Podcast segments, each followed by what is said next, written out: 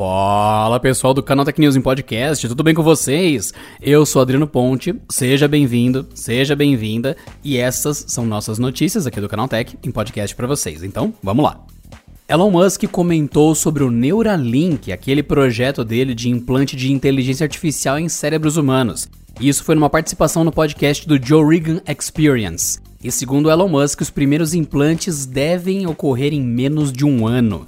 A Neuralink é uma startup encabeçada pelo Musk com o propósito de usar inteligência artificial em chips que possam ser usados de forma simbiótica por humanos. Apesar da informação, Musk ressaltou que o projeto ainda não começou a ser testado em humanos. Segundo o executivo, o implante teria o tamanho de uma polegada e será instalado no cérebro por meio de um furinho no crânio do usuário. Ainda de acordo com Musk, não há risco de rejeição no procedimento. O objetivo do Neuralink é colaborar com estudos contra doenças degenerativas, como o Alzheimer.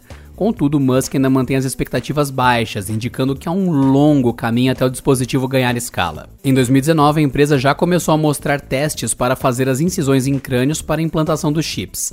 A empresa também está testando threads de eletrodos flexíveis para que também não causem reações nos tecidos do usuário.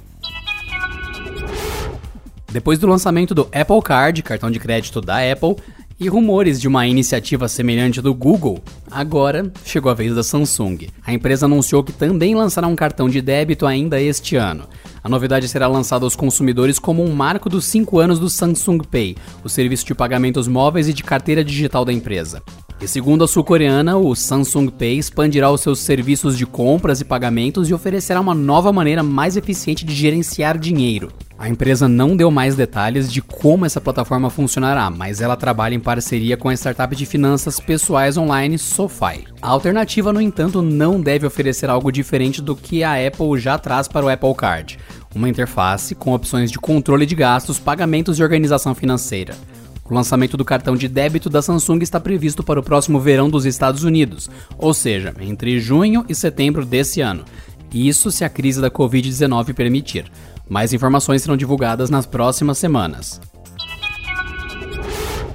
A consultoria Canales divulgou a lista com os celulares mais populares do primeiro trimestre desse ano. O líder absoluto é mais uma vez um representante da Apple. A surpresa, porém, veio com o segundo colocado. O Redmi Note 8 deixou para trás os modelos da família Galaxy A para assumir a vice-liderança do período. A Apple lidera o ranking global com três modelos diferentes no top 10. Os iPhones 11, 11 Pro Max e 11 Pro ocupam a primeira, sexta e décima colocação, respectivamente. Além disso, eles foram responsáveis por 10% do mercado global de celulares, segundo a Canalys. A Samsung possui quatro modelos no top 10, todos da linha Galaxy A, a mesma que já tinha dominado as remessas de smartphones Android em 2019. Já a Xiaomi emplacou três aparelhos na lista, todas da subsidiária Redmi, mostrando que o sucesso da linha Note continua firme e forte. O ranking da Canalys é composto por uma estimativa de unidades vendidas pelos fabricantes no atacado, não representando diretamente as vendas finais. A lista completa você pode conferir no canaltech.com.br.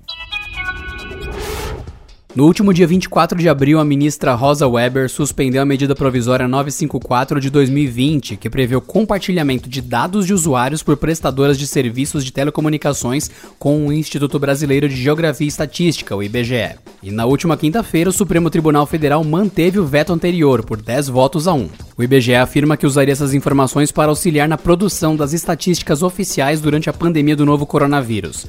No entanto, os magistrados justificaram a suspensão da medida provisória sob três pontos críticos: falta de clareza na finalidade da coleta dos dados, conteúdo vago que permite o uso para outras finalidades e a ausência de detalhes sobre os protocolos de segurança e armazenamento. Após a votação, o IBGE emitiu um comunicado afirmando que, abre aspas, recebe respeitosamente a decisão do Supremo Tribunal Federal sobre acesso a cadastro das empresas telefônicas para fins de pesquisas estatísticas o Instituto reitera seu compromisso e sua missão, sempre perante a lei, de ampliar esforços para produzir as informações estatísticas necessárias ao conhecimento da realidade brasileira. Fecha aspas.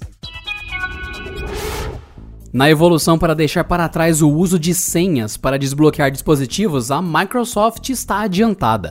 A empresa comemorou o fato de 150 milhões de usuários estarem atualmente optando por suas soluções de entrada sem códigos. A própria companhia celebrou 50 milhões a mais de perfis nessa frente em relação a novembro do ano passado. O número abrange usuários de serviços online da Microsoft, como Azure, GitHub, Office e Xbox. Entre os acessos mais comuns estão o Windows Hello, que utiliza soluções de impressão digital e reconhecimento facial para acessar redes do Azure Active Directory. Além disso, muitos utilizam ainda o aplicativo oficial do Microsoft Authenticator e chaves de segurança física baseadas em FIDO2. A gigante de Redmond afirma que um dos seus objetivos atuais é impulsionar e dar suporte aos usuários a adotarem soluções de autenticação multifatorial, conhecidas como MFA, além de logins sem senha para proteger as suas contas. De acordo com a companhia, em 2019 a MFA bloqueou 99,9% de todos os ataques de controle de contas.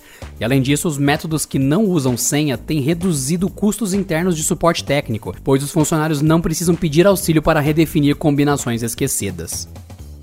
E por hoje é só, pessoal. Nos falamos na próxima segunda-feira, semana que vem, em mais uma edição do Canal Tech News em Podcast.